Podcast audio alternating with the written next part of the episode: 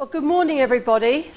I'm Amanda, and we're going to talk about making sense of results today. I've discovered that the microphones only work for the cameras, so I'm going to shout because there's no generalized microphone. So if you can't hear me at a certain point, just sort of wave and I'll speak up. The other thing that I tend to do is I tend to speak a little bit fast when I get excited. So if I start going too fast, especially for people for whom English isn't your mother tongue, just go and I'll slow down, okay? But you'll need to point it out to me because I do get carried away. This session is about making sense of results, and I've got a little cartoon for you to begin with, and this teacher's there, and he says, "Welcome to the basic astronomy. Before we start, are there any questions?" And he says, "Yes, what makes astronomy different from astrology?" He says, "Lots and lots of maths." And he manages to lose the entire audience.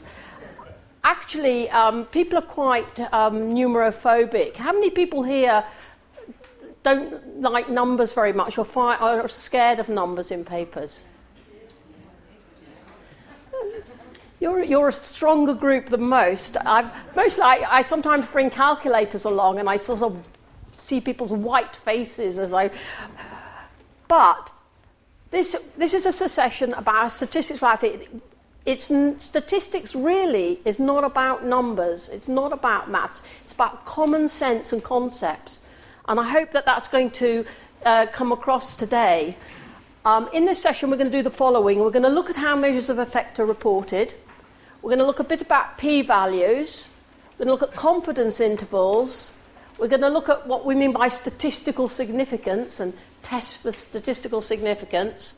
We're going to think about why we need systematic reviews, and we're going to look at how to interpret blobograms. Okay, so what's a blobogram?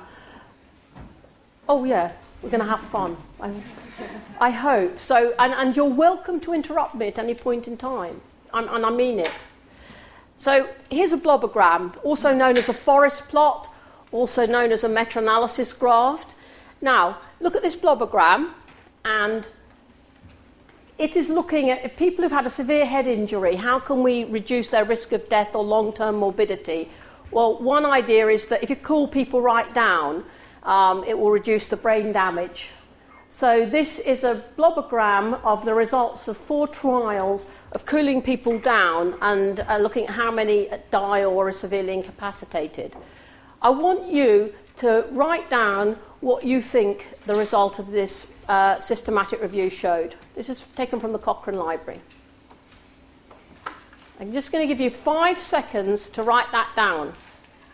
What does this show?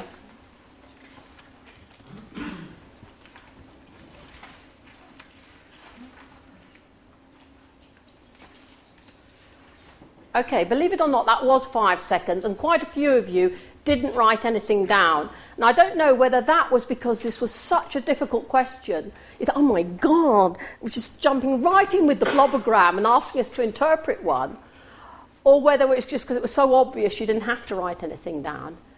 Well, this session is for the people who thought, oh my goodness, what's she doing? I don't know this. By the end of this session, when you see a graph like that, you'll be able to interpret it immediately. That's the aim. That's how you'll know whether this session was worthwhile, okay? Let's go ahead. So, as I say, you're welcome to ask questions. There is no question that you can ask me that's too stupid. I'm serious. This is a safe environment. This is where you can learn the things that you need to know for the future. And nobody's going to... make a fool of you because you don't know it. This is. You can ask the question. You're safe. We're going to look after each other. Okay, but before we start, we're just going to recap. What are the important things you need to think about when you're using research evidence to inform your decisions? Shout it out. Is it relevant anyway? Is it randomised? No. Is it relevant to your question? Is it relevant to your question? Do you... Sorry? Valid reason. Is it valid? Do we always ask, is it randomised? Do we use any evidence? not randomised? Do we ever want evidence that's not randomised? Yeah, it depends on our question. Depends on our question. If we want to know how women felt about a certain procedure, we'd go and ask them. We'd do a qualitative study. So we don't necessarily want it randomised, but we do if it's an intervention study. So for any study, whether it's a randomised controlled trial, whether it's a systematic review, whether it's a qualitative study, economic evaluation, cohort study, whatever study, we always want to know, is it valid? Somebody said over there, if it is valid, what do the results tell us? And then is it relevant to our decision? So there are three things that you would ask of any study. Validity is, can the results be trusted? Results, well, what are they? You know, how have people expressed them? Could they be expressed in a different and more meaningful way? What do they actually mean? And then relevance, is this relevant to my particular patient or in the context where I have to make a particular decision? So, just because it's first thing in the morning, I'm just going to give you a little warming up exercise just to stretch you a bit. The validity for an intervention study, what sort of study design do we want for an intervention? A randomised controlled trial. And you have got 30 seconds to write down all the validity questions or discuss with your neighbour what you do for a randomised controlled trial. What makes a randomised controlled trial valid? You've only got 20 seconds left.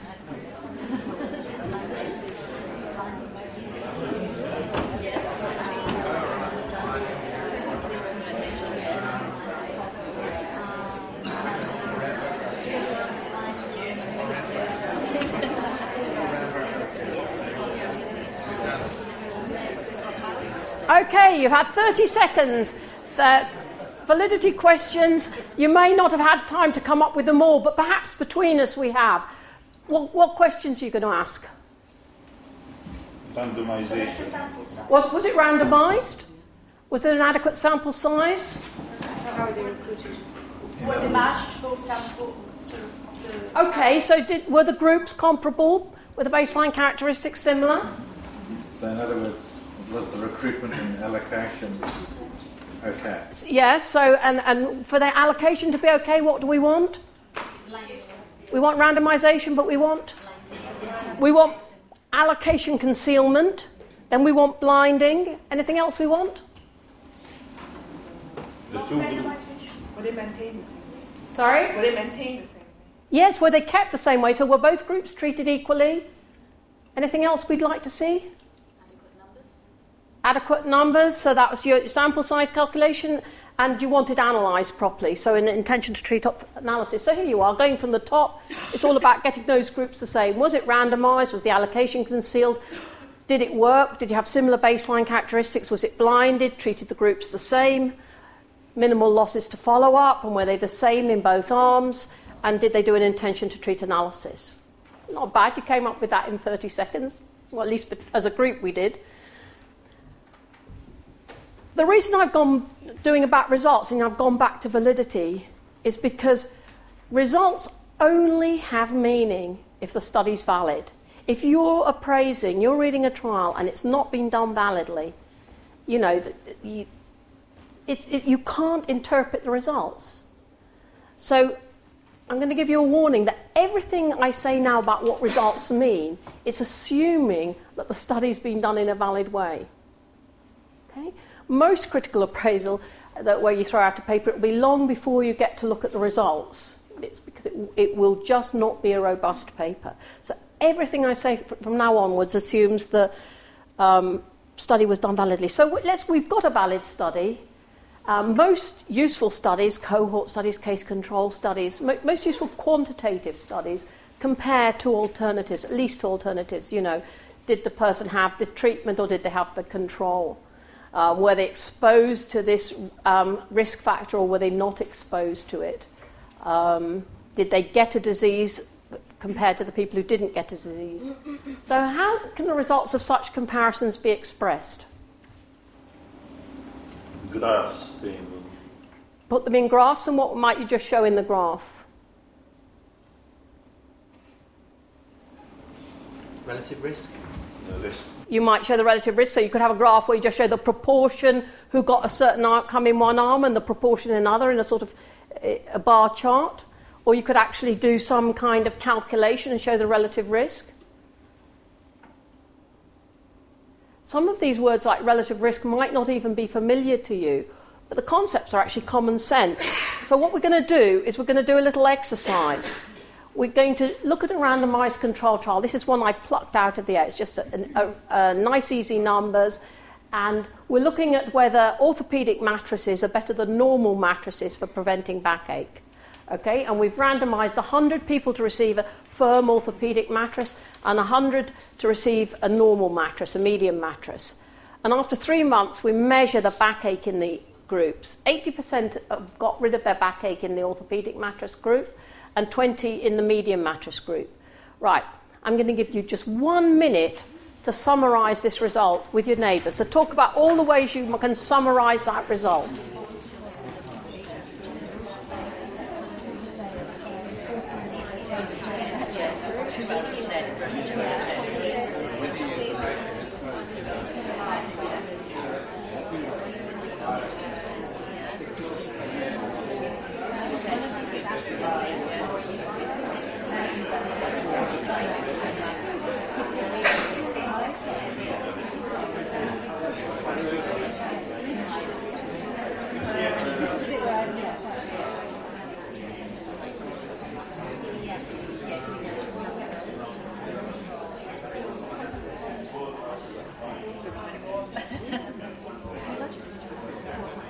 Okay, my friend Azam's going to help me. Are you Azam? Yes, I am Azam. Do you want to tell us how you summarise those results? Or I think for the firm matrix, the relative risk is 80%, and for the moderate matrix, the medium matrix, is 20%.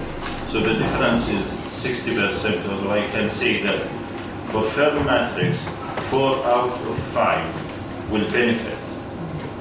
For the medium matrix, 1 out of 5 will benefit and will get better. That means the relative risk is 4 times for medium matrix than third matrix. Excellent. Maybe I make it too complicated. No, you're perfect. I rarely get the full answer on the very first go. Excellent. Okay, so exactly what Azam says, 80 out of 100 get better in the firm mattress group, so we say 80% get better. Strange enough, although it's getting better, that's what's known as a risk. What's the risk of getting better in the mattress group? Well, it's 80%. It's a funny word for English speakers to use the word risk like that, but that's what we do. What's the risk of getting better? 80%. 20 out of 100, what's the risk of getting better in the medium mattress group? 20%. So once you know that we're calling the probability of getting better risk, the relative risk becomes how likely is you to get better in one group compared to the other, you know, the risk relative of one group to another. So the relative risk of getting better is 4. You're 4 times as likely to get better with a firm mattress. So when people talk about relative risk, they're talking about dividing one risk by another. 80 divided by 20. That's what relative risk means. Azam also did something else. He said if 80% get better in the orthopaedic mattress group and only 20% get better in the regular mattress group, an extra 60% are getting better. So instead of dividing one by another, he took 80 and he took 20 away from it, and that's called the risk difference. An extra 60% of people get better with a firm mattress. That's the risk difference. The only thing he missed was the number needed to treat. This is an interesting concept.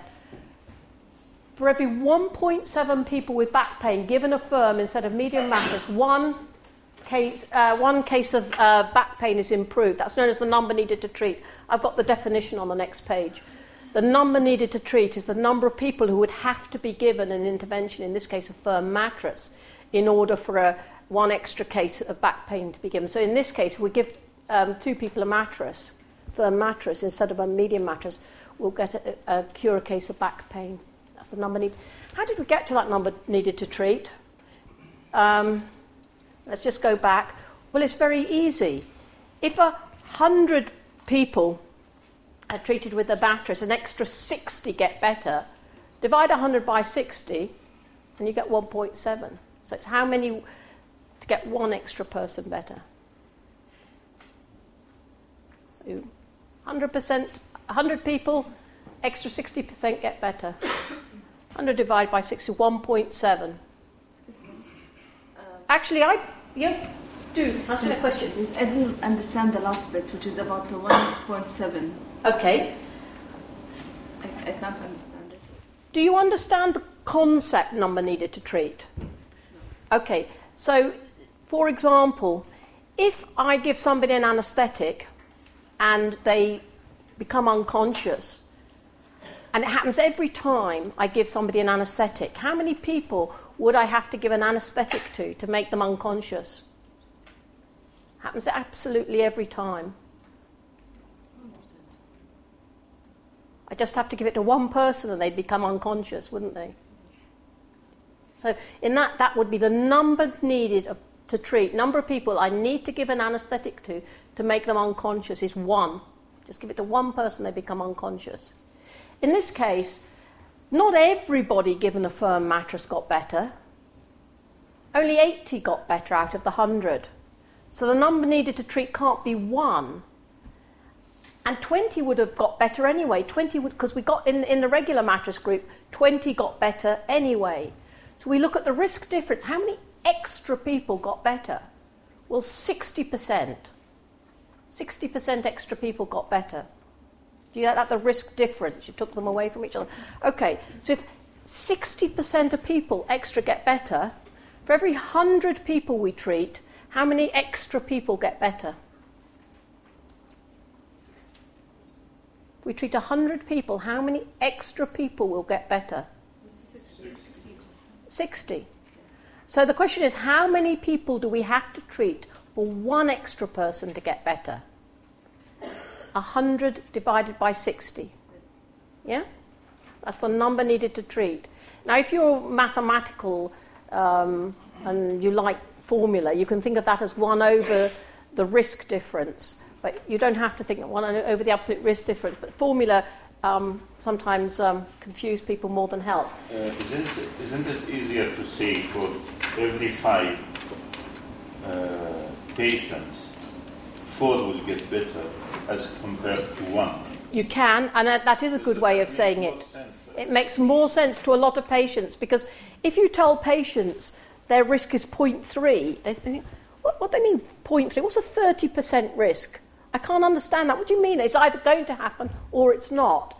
But if you tell them, well, for every 3 patients like you, 1 will get better, they can understand that. So it is...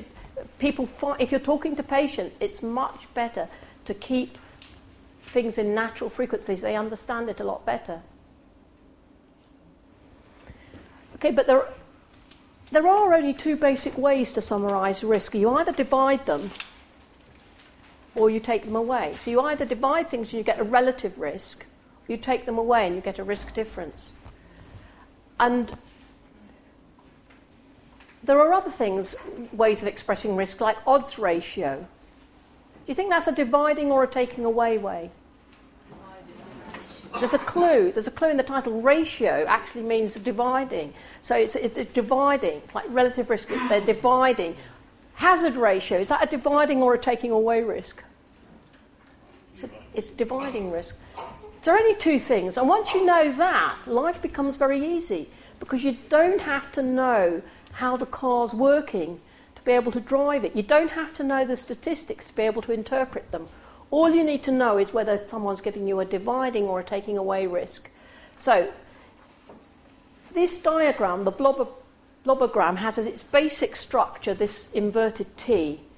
What's the line down the middle on that inverted T? When you look at those diagrams, what's that line down the centre? Neutral. No effect. One. No effect. I'm saying, somebody's saying it's no effect, somebody's saying it's 1. Any other options? Any other? Zero. Pardon? No difference between the two blooms. You're too clever, Azam. He's just too clever, isn't he? It's actually not necessarily no effect, it's no difference between the two things you're comparing. Obviously, if you're comparing placebo or do nothing, then it is no effect. But it's the line of no difference between the two things that you're comparing. Somebody said it was one. Is it one? Who thinks it's one? That the number along the bottom. Who thinks it's one? One person thinks it's one. Two people think it's three, four, five, six. We're getting more. Who thinks it's something else?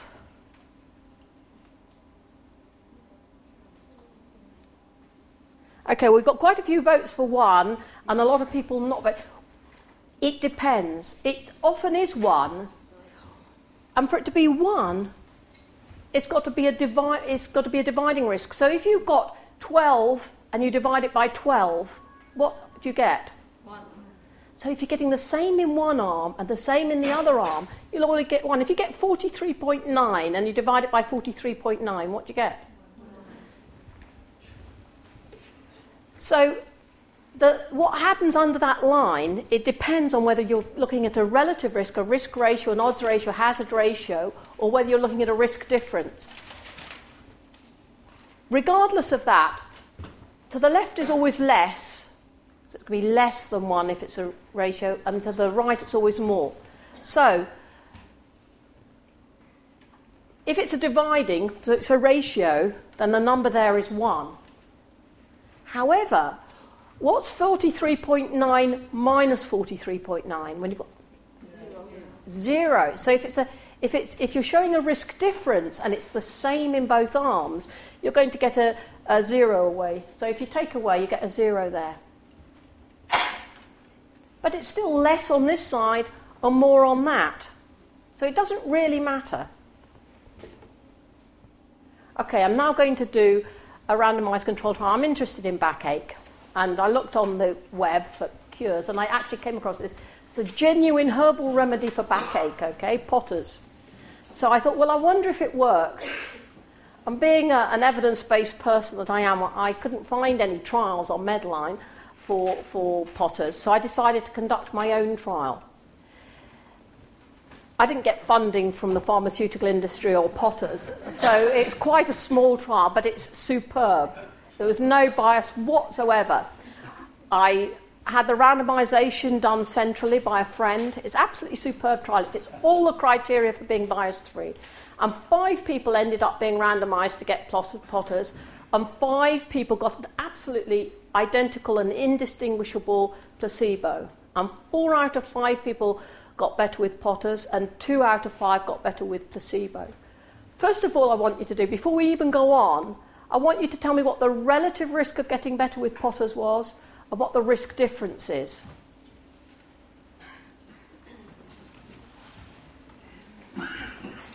Before we even start thinking about these results.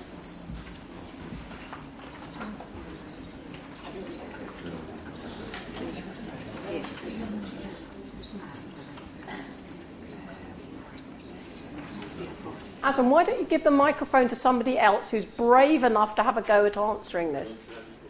No, not brave enough. Pass it backwards. No, it's going to the cameras. It's going to the cameras. Somebody who's brave enough to answer this and wants to appear on film. No nascent, budding film stars up there? Bit scary. Pass it back to Paul Glazier. He must be brave enough to appear on camera.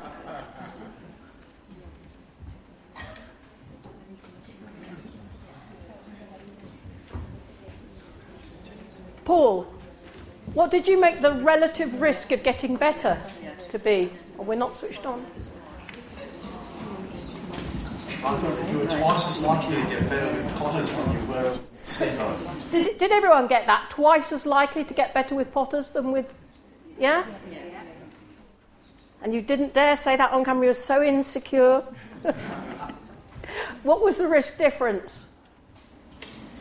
2 extra people out of 5 got better with Potters. That's 2 out of 5, which is 40%. Okay, so 2 out of 5, 40% got better out of Potters. So if we If 40% extra gets better, how many, if we treated 100 people, how many extra people would get better?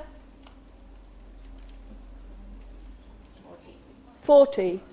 So for every 100 people we treat, 40 extra will get better.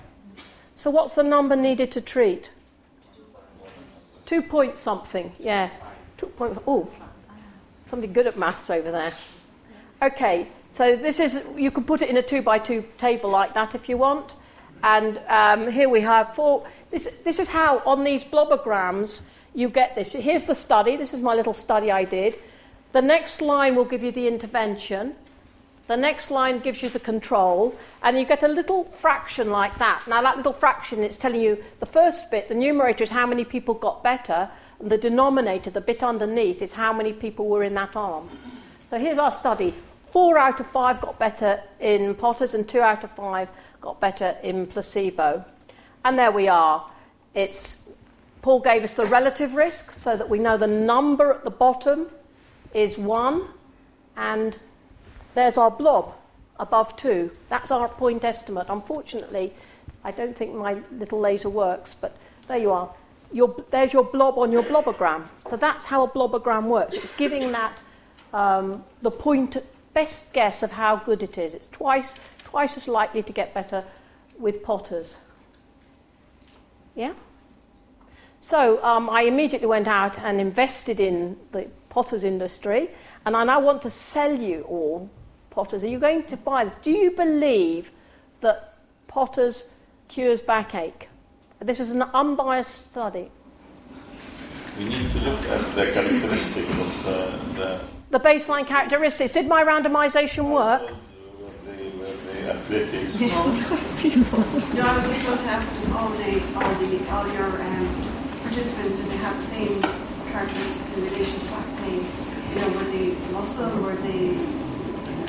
They had low chronic back pain of no particular cause, and we did seem to get a good randomization only, yes? Well, the numbers aren't significant. There must be you have a very small population to really come at a conclusion at the number that's a significant difference. Might be very chance.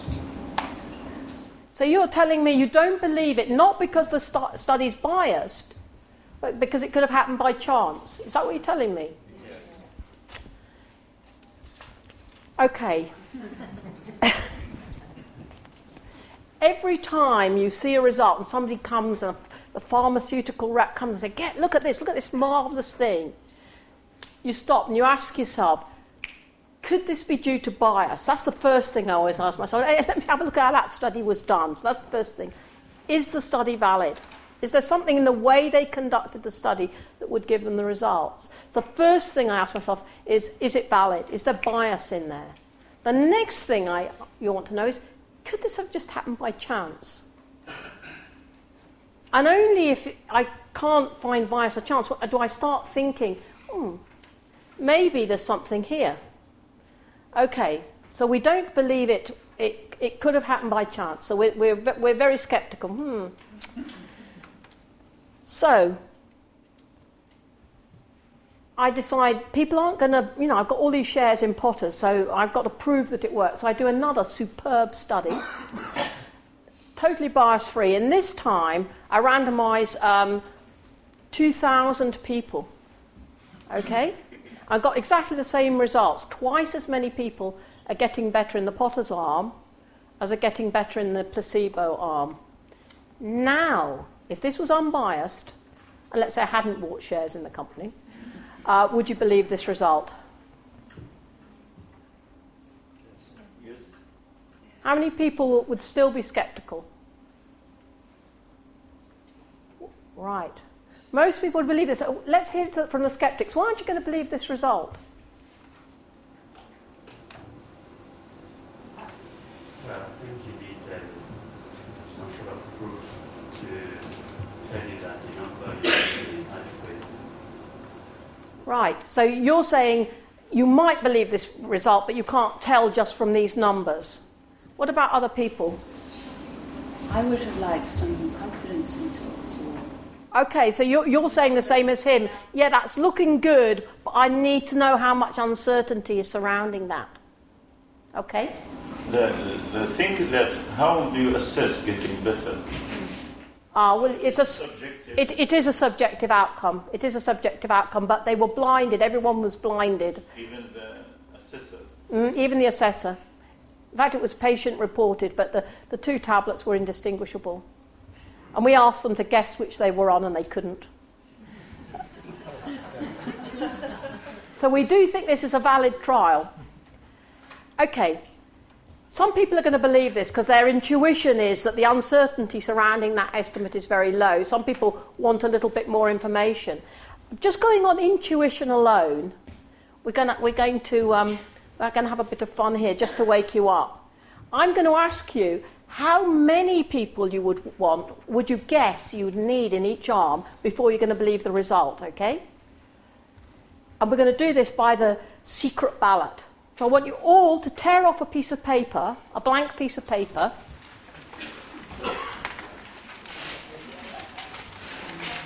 And I want you to write on it how many people you would guess intuitively you would need in each arm before you begin to believe the results. Before you got that result. Yeah, before you believe it. And you do a trial, yeah, and you're getting 80% of getting better with Potters.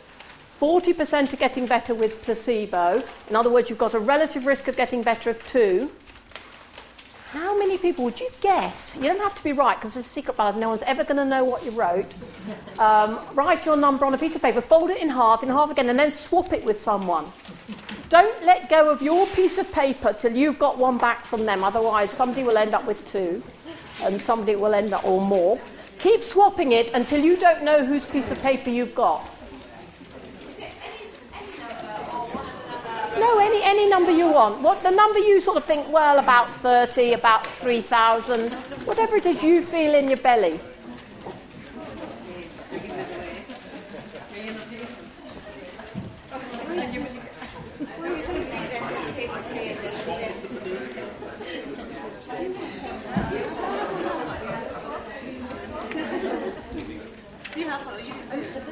Okay.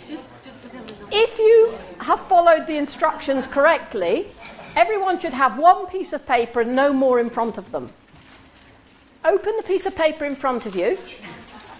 And this is why it's a secret ballot. You're going to report on the piece of paper in front of you, not what you thought. So if it's silly, it's someone else's fault, okay? Now, how many people have a number between 0 and 20 on the piece of paper in front of you? 1. Okay, what we're going to do here, if I can get the mouse to work, is we're going to write these down. Pointer options, felt tip pen. We have 1 for that. How many have got 21 to 40? 2. 41 to 60? 61 to 100? 1, 2, 3, 4, 5, 6, 7, 8, 9, 10, 11, 12, 13, 14, 15, 16, 17, 18, 18. 101 to 200. 3 and over 200. The overwhelming majority. So 1, 2, 3, 4, 5, 6, 7, 8, 9, 10, 11, 12, 13, 14, 16, 17, 19, 20, 21, 22, 23, 24. Right, very, very roughly. There's some confidence intervals on here, about 33. I don't know if that's right, but somewhere along that line. Okay, so most of you wanted over 200. Who's right? How do you decide who's right? How do we decide who's right? What we need to do is to have some way of knowing, of quantifying the uncertainty that's surrounding our results. Everybody, all of you knew that if only 5 people in each arm, you could easily, just by chance, 4 get better in one arm and 2 get better in the other. All of you knew that intuitively. However, what you don't know intuitively is how many people you need in each arm. So there were at least 5 people who, even with 1,000 in each arm, didn't intuitively feel that they could know that. They wanted confidence intervals and stuff like that. So how can we know how much fuzziness there is? Here's a highly fuzzy, lots and lots of uncertainty. You can hardly even see that there are trees. And here's a little less. So how can we talk about how much uncertainty, how fuzzy is our best estimate that you're twice as likely to get better. How can we put a number on that? Who knows how we do quantify that? Sample size calculation? We could do a power calculation, and that would tell us how many we would need in each arm. And then when we look at our results, it would tell us how much uncertainty in our results. How do we express how much uncertainty there is in our results? Confidence intervals, one way. P-value. P-value. A p-value is another way. So we're going to look at p-values first. So one way of expressing this is a p-value. And we're just going to look at this. You all said to me, oh, hang on, 5 in each arm, that could be due to chance.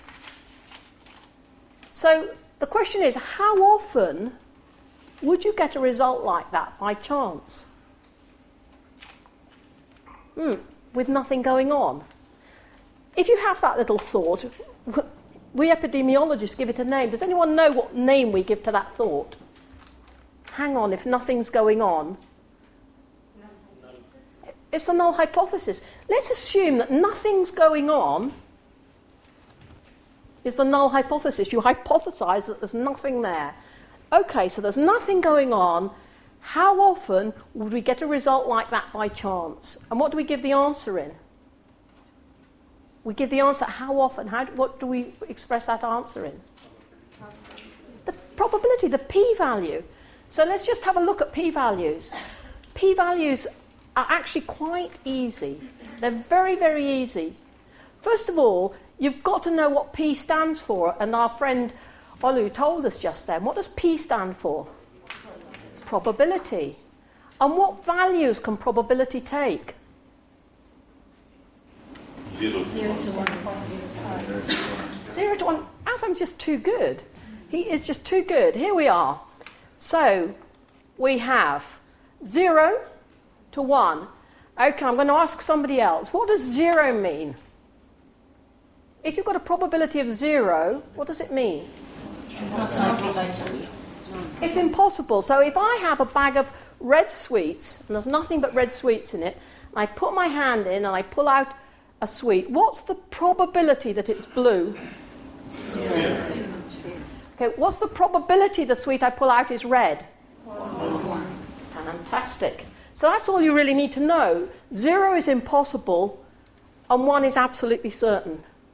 And everything else is somewhere between. So if we've got a p-value of 0.5, what does that mean? Beg your pardon? It's in the middle. It's 50-50. So if I toss a coin, what's the probability it will come up heads? Yeah, P 0.05. So if I tell you, look, I've got this coin here, and I can always make it come up on heads. And you say, oh, yeah. I said, I can always make it come up on heads when I toss it. Look, it's not biased. It's a tails. And I toss it, and it's heads. And you'll say, yeah, that'll happen by chance, even if you aren't able to control it. So the null hypothesis is, let's assume that Amanda can't really control how many times the coin spins. How often would she get a result like that by chance for it to come up heads when she said it was going to come up? Well, it will happen 0.5 of the time. It'll happen half the time. I'll prove you I'm right. People have made a fortune out of that. They predict the sex of children. They say, oh, I can predict the sex of your child with my little quartz thing. Money back guarantee. You know, half the time they get to keep the money. Okay, so 0.05 means that it's 50-50. It's halfway between absolutely impossible and absolutely certain. What does 0.1 mean? Pardon? 10%. So it's 1 in 10 of the times it's there. What does 0.05 mean? 5% of the time, or 1 in 20. That's a very familiar number, P equals 0.05, isn't it? You've heard that one a lot. Why have we heard that one a lot? Because that's what we tend to use when people say it's statistically significant, isn't it? But when p is less than 0.05.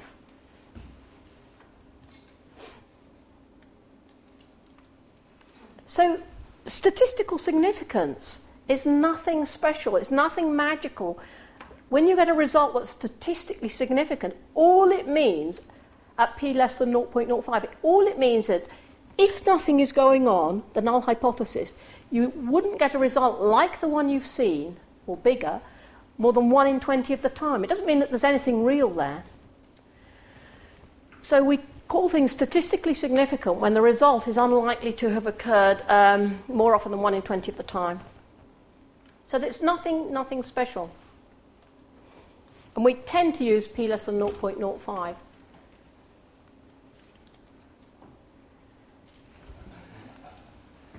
I like this little cartoon.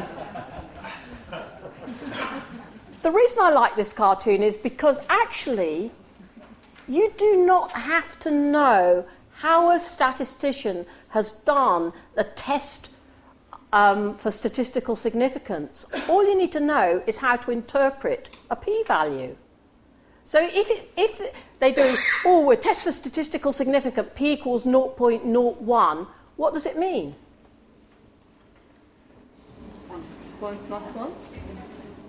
It means it's statistically significant. What does it actually mean? 1% chance that the null is correct. Yeah, so if there was nothing going on, 1 in 100, 1% of the time, you would get a result like this by chance. 99 times you wouldn't get a result this extreme by chance. That's all it means. Okay. So let's just have a look at this. This was the one we looked at before with Potters and placebo. We as a community start believing things when p is less than 0.05. So if we'd wanted to do a power calculation to find our sample size, we would have been happy with 15 in each arm. If you were getting as big an effect as a number needed to treat of 2, with 80% getting better in the orthopaedic mattress group, you would only needed 15 in each arm, and we'd start believing it. So a p equals 0.05 isn't a very strong test. If we go back to the slide before, which I believe is this one, only one person was right. And most of you were way down, wanting way much more evidence than we accept to change our practice and treat people. Scary, isn't it?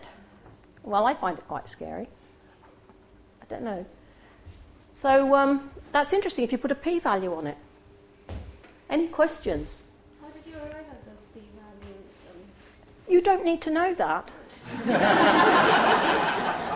I'll tell you something. I don't know it either. I put it into a computer program that cleverer people than me have done, and it will tell me what the p-value is. If it, you know, I've got a little 2x2 table on, and I can share it with you all later, an Excel spreadsheet, and it just tells me at the end. It gives me p-values, it gives me confidence intervals. You don't need to know how the engine works to be able to make sensible use of the results. And that's the point. But it's after you got the results, you've calculated the p-values. Before I start a study, how do I know how many I need to enroll in the test? Again, it's a nice little bits of software. If you go into Google and put sample size calculation software, it will give you. People like Raphael who are clever. Where's Raphael? Who know, you know, who think and swim in Greek letters and things. They do it, and then ordinary people like you or me, all we have to know to be able to make sense of results. You don't have to be statisticians. Statistics is all about concepts. If you understand that the null hypothesis, I for years got A's in my exams, putting H0. I had no clue what H0 meant or what the null hypothesis is. All it means is that you're playing a mental game saying, well, let's assume that nothing's going on. Nobody told me that. I mean, I could still get A in the exam. It's weird. Anyway, let's go back to where we were, which I think ought to be that, what slide it is. Okay. So you can see that with 1,000 in each arm, we could easily believe that result, provided it was an unbiased study, because with only 100, it would only happen 1 in 10,000 of the time. Okay, so why p less than 0.05? Your gut feeling didn't want you to go for 0.05, so why do we go for that? Okay, Just going to wake you up again, get you all active. They say if people sit for more than 10 minutes, they need to do something.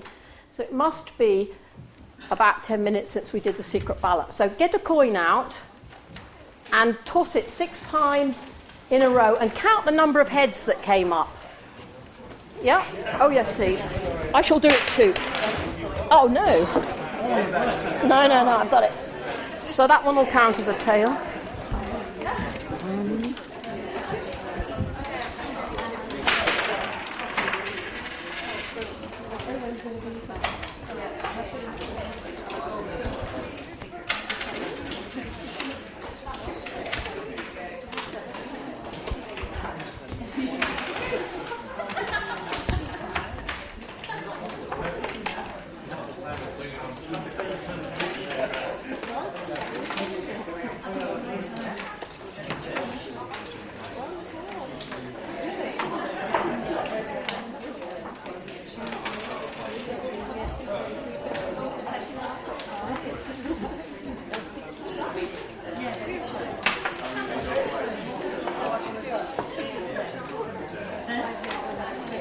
Okay, I got 2 heads. What did you get?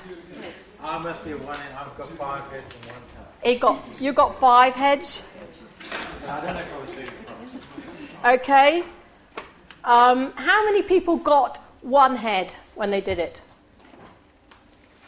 1, 2. So we got another 2 people who got 1 head. How many people got 3 heads? So 1, 2, 3, 4, 5, 6, 7, 8, 9, 10, 11, 12, 13, 14, 15, 16, 17, 18. How many people... Oops, I haven't got 18 on here. 3, 4, 5, 6, 7, 8, 9, 10, 11... Well, it goes right up the top and further. How many people got 4?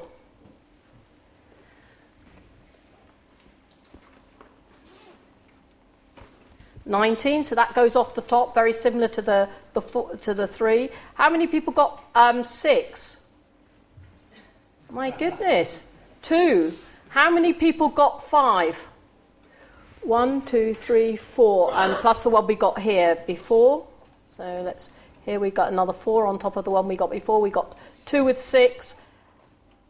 How many got 1? How many got none? Okay. So the probability of getting 6 heads in a row, and it happened to us twice, is less than 0.016 if they didn't have an unbiased coin. But it happened, because we have enough people throwing the coins for it to happen. Why do we accept 0.05? It's just a convention. I think it's probably rather a too low a barrier myself. But I do have a double-headed coin, and I play with groups like this. I've stopped doing it because I always drop them on the floor. But they start asking to see the coin after it's come up heads in a row 4 or 5 times, i.e. when about P equals 0.05, they stop trusting me. And by the time it's 6, everybody in the room thinks I've got a double-headed coin. Nobody believes that I can actually control it that much. Okay. So we're going to apply, we're going to start, just we've learned a p-value. It's saying, if nothing's going on, how often would you get a result like this for chance? Now, I've been teaching people about statistics for quite a few years, and I used to evaluate people's subjective understanding of certain terms before and after workshops to see how effective I was being, or how effective participants thought I was being. And I'd give them words like odds ratio or risk ratio, and they would score it. So 5 would be, I understand the term and could I explain it to somebody else? I understand the term but couldn't define it. 3, I have a vague idea what it knows, what it means. You know, don't ask me any more questions. 2, I've heard of it but I've never understood it. I haven't a clue. And 1 was, I've never heard of the term. Okay? So 5 was better. And with odds ratio, this is before the workshop over here, and this is after the workshops over there. Before the workshop, 70% of people didn't really know what it means. Certainly 60% hadn't a clue what it meant, even if they'd heard of it before. 40% hadn't even heard of it before. After the workshop, somehow, 2% still hadn't ever heard of the term before. But... A staggering 80% thought they understood it. and a staggering 40% thought they could actually define it and explain it to somebody else, right? So these lines coming down like this is a good sign. So my question to you is this a statistically significant result? So I'm asking you, has this happened by chance, or is this a real result of the workshop?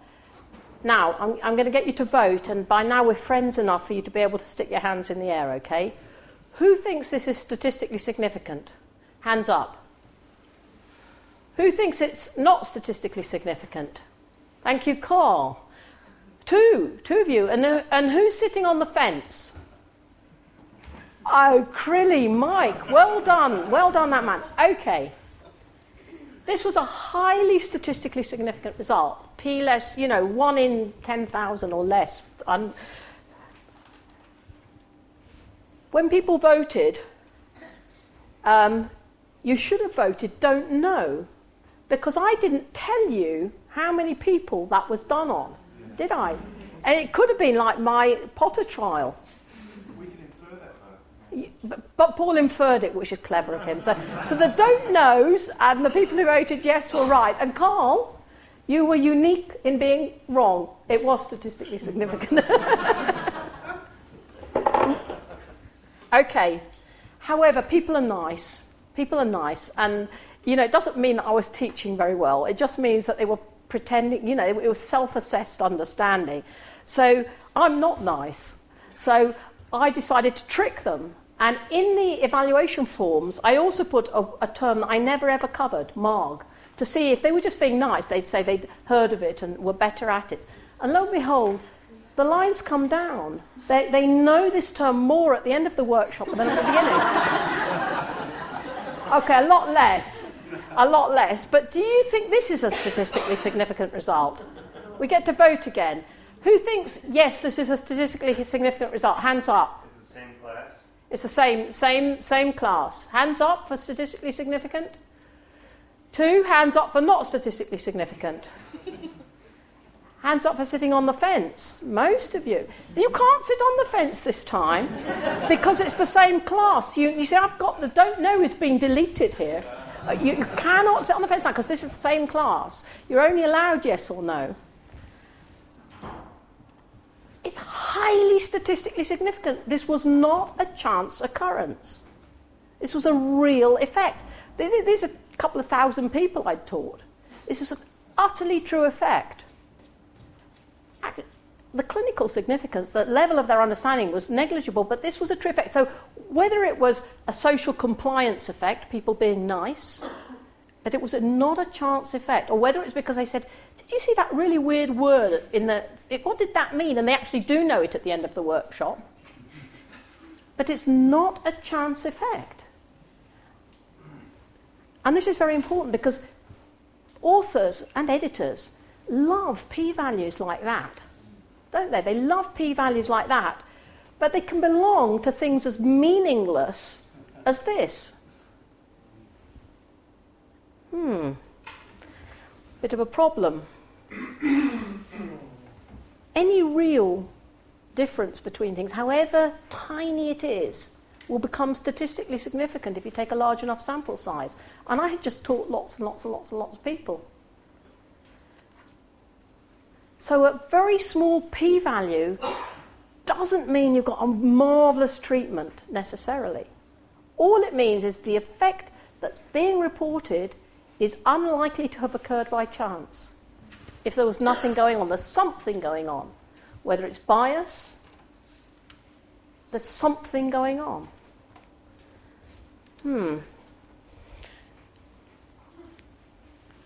It's a very important message. The fact that something statistically significant, or even highly statistically significant, does not mean it's clinically relevant. It can be due to bias, like this lady. She weighs herself like this, her weight's down. There's a bias in the measurement system, I think, a little bit. Or it can be just you've got to have a huge sample size. So, for example, let's say you've got children who are not going to be very tall. They're obviously got small stature, parents are small, but they want to be taller, right? And you give them a penny to put in each shoe. you are definitely going to make them taller. A trivial amount of, you're going to make them significantly, statistically significantly taller. But you're not going to make them clinically significantly taller. It's going to alter their lives because they're walking around with a penny in each shoe. So you've got to distinguish clinical significance from statistical significance. So the p-value tells us something, but doesn't actually allow us to see enough. It would be nice to see a little bit further than the p-value allows us to see, wouldn't it? Something about, you know, it just tells us that it's not a chance occurrence. It doesn't tell us whether it's an important effect. So is there a better way of expressing uncertainty due to chance that gives us more information? The confidence interval. Yes. Excellent, the confidence interval. So we're now going to do introduction to confidence intervals and learning from Raphael yesterday, I've decided that I need to give you sweeties. So I have at home a great big barrel of sweets and they're kind of chocolate eclairs. And they've got green wrappers or they've got gold wrappers on them. Okay?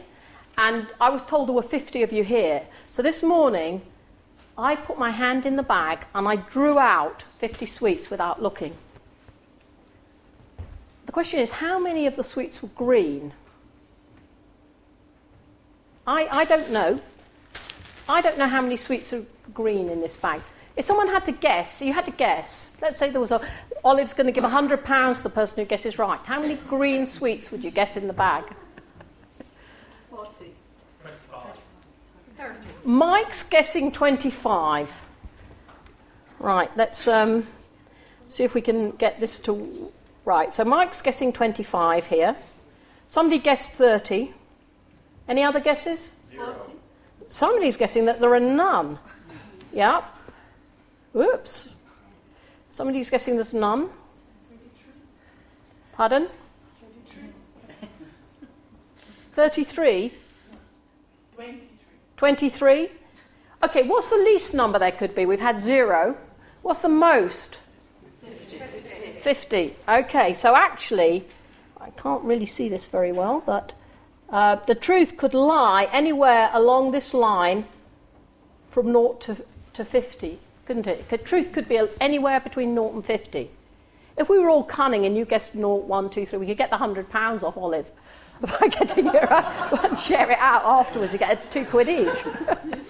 Because the truth, we know the truth. We're 100% confident that the truth lies somewhere between 0 and 50. So it's, if you like, that's 100%, our 100% confidence interval where we know the truth lies.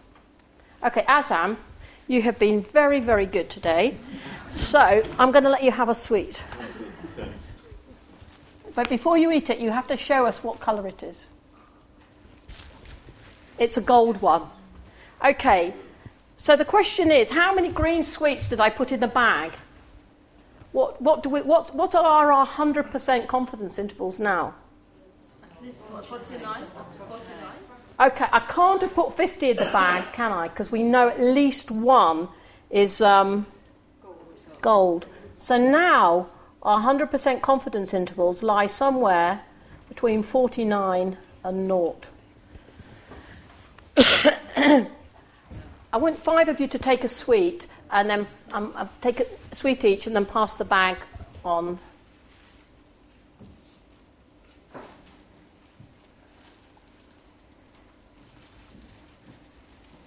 OK, so 5, you take the last sweet. And OK, now, let's have a look what we've got here. Do you want to hold them up? OK, we've got 3, 4 golds and 1 green. So now where do our 100% confidence intervals lie? 1 to 45. Right, there are 50 sweets in this bag, so we better start playing this game quickly. Keep passing the bag.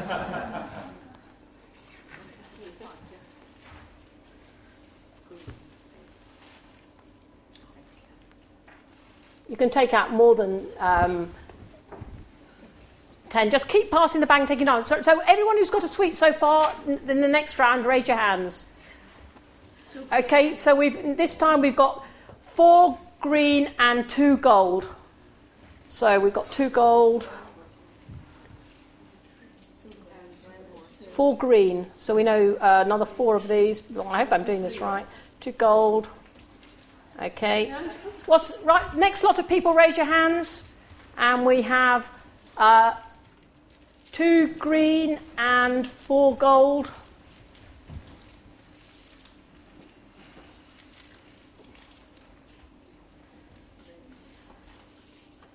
Okay, next lot of people, raise your hands. We've got 4 gold and 1 green.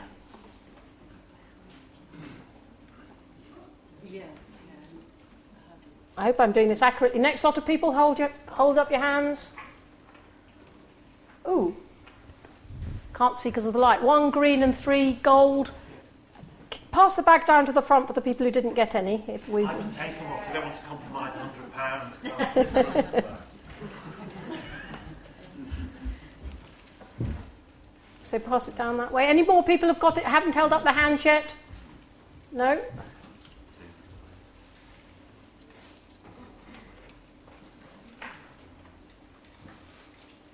Okay, next lot, to hold up your hands. Right, 1 green, 3 gold. This, I usually do this in workshops where there's 20 people, but I didn't think you'd be happy if you didn't get a sweet, so I have to do it. Next lot of people, hold up your hands. So we've got 3 green, 3 gold. Next lot of people, 2 of each. Keep going.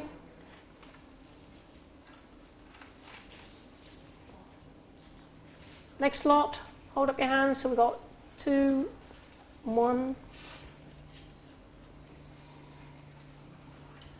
Next lot.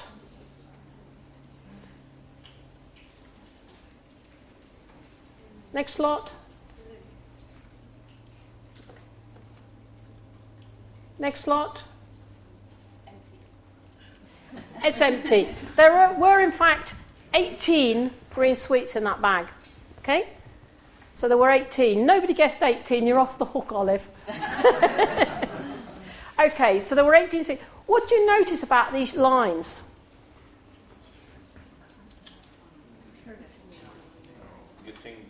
They're getting shorter and shorter. So we're 100% confident. We're getting more and more confident. The uncertainty is getting less and less and less. Why is the uncertainty getting less and less and less? Because we've got information, haven't we? Every time we take a sweet out of the bag, it gives us information. And the more sweets we take out of the bag, the more information there is, the less uncertainty there is. Okay? So the width of that is a measure of how much uncertainty. And as we get more and more certainty till we know the truth, which was 18, what else do we notice about those lines? Because they're 100% confidence intervals. The truth, all of them contain the truth, because we knew they would. We were 100% certain the truth lay between them. So if you draw a line down from 18, it intersects every line. Every line contained the truth. Confidence intervals are just like this. They're measures of how much uncertainty there is. Okay? But because there's always the future, things might happen again, or we might have all the... We can never be 100% certain. We've only got a sample. This time we were able to take every sweet out of the bag. We were able to look at the entire universe of sweets that bag. But actually, in the real world, we can only ever take a sample. So what we settle for are confidence intervals where we're how certain that the truth lies. What do we usually say? We usually go for 95% certain the truth lies between those arms. So 5% of the time, we'll allow ourselves to be wrong, which is the same as p equals 0.05, if you notice. 5% of the time, we'll be wrong. So if we were to put the uncertainty around our Potters test, when we only had 5 in each arm, the uncertainty went all the way from 0.63, and it could have gone right up to 6 and a bit times better. So here's another thing about these graphs. you get your best estimate as the blob, and then you get your uncertainty in terms of confidence intervals. And this graphical information is usually shown at the side. So it tells you where the blob is too, and it tells you the bottom end and the top end of your confidence intervals. And it tells you whether you're being 95% certain the truth lies, or 80% certain where the truth lies, or 100% certain. Well, you never have 100%, but 99%. So we're getting to be able to interpret these lines. Weights, arrow. Well, arrow. That's simply because I didn't draw the graph. It means it goes on to 6. I shouldn't really have done it, but I could have done the graph a bit better, but I was in a hurry. Here, this one actually fits on the graph, which goes up to 5, so we don't have to have the arrow on it. So this is a bigger sample size. This is when we had 10 in each arm. And notice, because we've got more information, because we've got more sweets out of the bag, as it were, we have a bigger sample, our uncertainty is much shorter. So this time our uncertainty only goes from 0.88 to 4.54.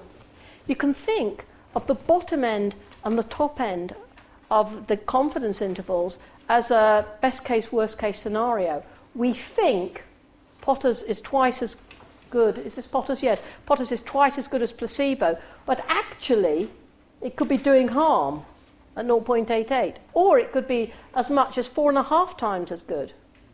So it tells us more than a p-value. It tells us, you know, what kind of effect we're talking about. So on this one, what's happening on this one? Do you remember we said if we got 15 in each arm, we now had a statistically significant result. Why was it statistically significant? Because p-value was less than 0.05. Because we wouldn't have got a result like that by chance, more than 1 in 20 of the time. And if you look at this, these confidence intervals, there's a little tiny little gap there. You can read it off here. It's bigger. It's not crossing this line of no difference between the two treatments. So now, even in the worst case scenario, we think Potters is probably better than placebo. So if a 95% confidence interval exactly sits on that line, what's your p-value? If you're 0.05. And if it doesn't cross that line of no treatment difference, you know your p-value is what? You know it's less than 0.05, because that's where you're 95% certain the truth is. And 95% of the time, it's bigger than the null effect. Okay? So here we've got the confidence intervals. So this is how your blobogram looks. It will give you all these studies down the side. It will usually show, as I say, Carpenton 2007, Glaze U 1992, and that sort of thing, all down the side. It will give you the names of the studies. It will tell you how many were in a study, how many got the outcome of interest in the treatment arm, how many in the placebo arm or control arm, and then you get your totals. Okay. What's this little diamond here? We've been having blobs with uncertainty surrounding the best estimate. Okay, meta-analysis. What's that? Something special. Yeah? Okay. Meta-analysis is a nice posh term. It sounds really good, doesn't it? Meta-analysis. It really sounds posh to me. But all it means is putting all the results we've got together, getting a summary for all the results. So if we had all these we have these 5 trials, we add them all up, and we say, well, they were all like little parts of the same trial, this big trial. So we add up all these. There were 150 in total. If you add up all those, it will come to 60. Add up all these, it will come to 150. That will come to 120. And then this bit here, the pointy bits here, top and bottom, are your best estimate. So that's your 2. And it's equivalent to your blobs. And these are your confidence intervals. Right? So that's how that diamond's interpreted. But it's when you add all the studies together. Yep. Yes. In meta-analysis, when we do that, it has to be all studies, they have to be the same. I mean, the type of the study. The size of the studies does not have to be the same. In fact, we have very different size studies here. And in fact, that's where meta-analysis is useful, because if you've got lots of little studies, none of which are statistically significant, all of which have the uncertainty, including a harmful effect, you put them all together, well, maybe it'll become statistically significant. Maybe it's, you know, you don't get 5 studies all on the same side by chance. But there's another question. Do all the studies have to be the same? That's what I mean. They have to be the same, about the same thing. There's no point having a study that's looking at warfarin and time to anticoagulation and heparin. I don't know if the views aren't medics. Warfarin takes a long time to work. Heparin works immediately. You can't put them together in the same plot. So, for example, if you say how long does a study's looking at how long bones take to repair, and you have children and old people, well, maybe you can't really add that up together. Maybe it's different in children from what it is in old people. So, yes, and if you look at the validity questions, when you get these checklists for systematic review, one of the questions saying in those things, it says, if the results of the study were combined, was it reasonable to do so? And it's just saying, were the studies similar enough, looking at a similar population, a similar enough intervention, similar enough outcomes, to be able to be put together sensibly? No, I said type. I mean, is it randomized with the case control? It has to be the same type of study. Same type of study. Well, not necessarily, but you could argue it's a judgment call, not necessarily. But if you have randomized controlled trials, you'd be unlikely to want to add in a lesser quality study. You'd be more likely to believe the randomised controlled trials. But if they're both, you know, moving in the same direction and they're both giving similar estimates, then that's quite powerful evidence. Any questions about confidence intervals or the blobogram? Okay. It's just the size of the square. Is it, how do you decide the size of the square or the diameter? Excuse me. The size of the square tells you how much information is in a particular trial, and it's if you like, it's exactly a correlate with the arms. So the narrower the arms, the bigger the square. They're both telling you the same information, and the reason the blob gets bigger is people saying, hang on, the least informative studies are the ones with the biggest uncertainty surrounding them, with these great big long arms. That's giving the wrong visual impression. They're the ones that you're noticing, and the really important studies with the little narrow arms, you hardly spot them. We've got to correct this, but otherwise people are going to get a misleading impression. They corrected it by making the blobs bigger. So the blob is how much information is in there. I think I better stop now. I've gone on 10 minutes more than I should have. Yeah? No. You can now all interpret a blobogram. I believe the next thing was a blobogram. I think I had a blobogram to go back to the one that we had right at the beginning, which I think was slide 3. Now you can see that you can start interpreting these things very, very quickly. You now know are there any significant studies there on their own?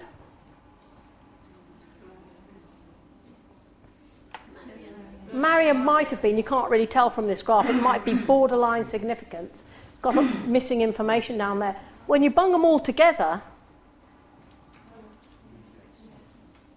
yeah, they are statistically significant. When you do, bung them all together is the epidemiological technical term for meta-analysis, okay?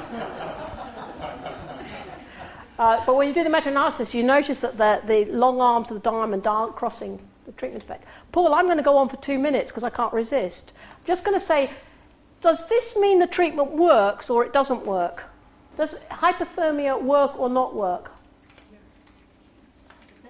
We don't know which way they are. Right, so before it was saying favours plotters over here, wasn't it? And now it's not telling you. So does it always favour the treatment on one side or the other? Okay, If you remember, this side is always less and this side is always more, okay? And to work out which side favours it, you've got to think of the outcome. If it's something you don't want, like mortality and incapacity, you want less of it. If it's something you do want, like proportion giving up smoking, then you want it on the other side. So which side it sits on depends on whether the outcome is something you want or you don't want. If it's something you don't want, well, you want less of it. If it's something you do want, lives saved, number of people cured, and it's on the other side. And that's true whether it's a risk difference or a relative risk. It's easy, isn't it? And we haven't done any equations, we haven't done any calculations, which is lucky because I don't know how to do them. Okay, well, that's it. I'm going to have fun. Sorry I've eaten into your small group time.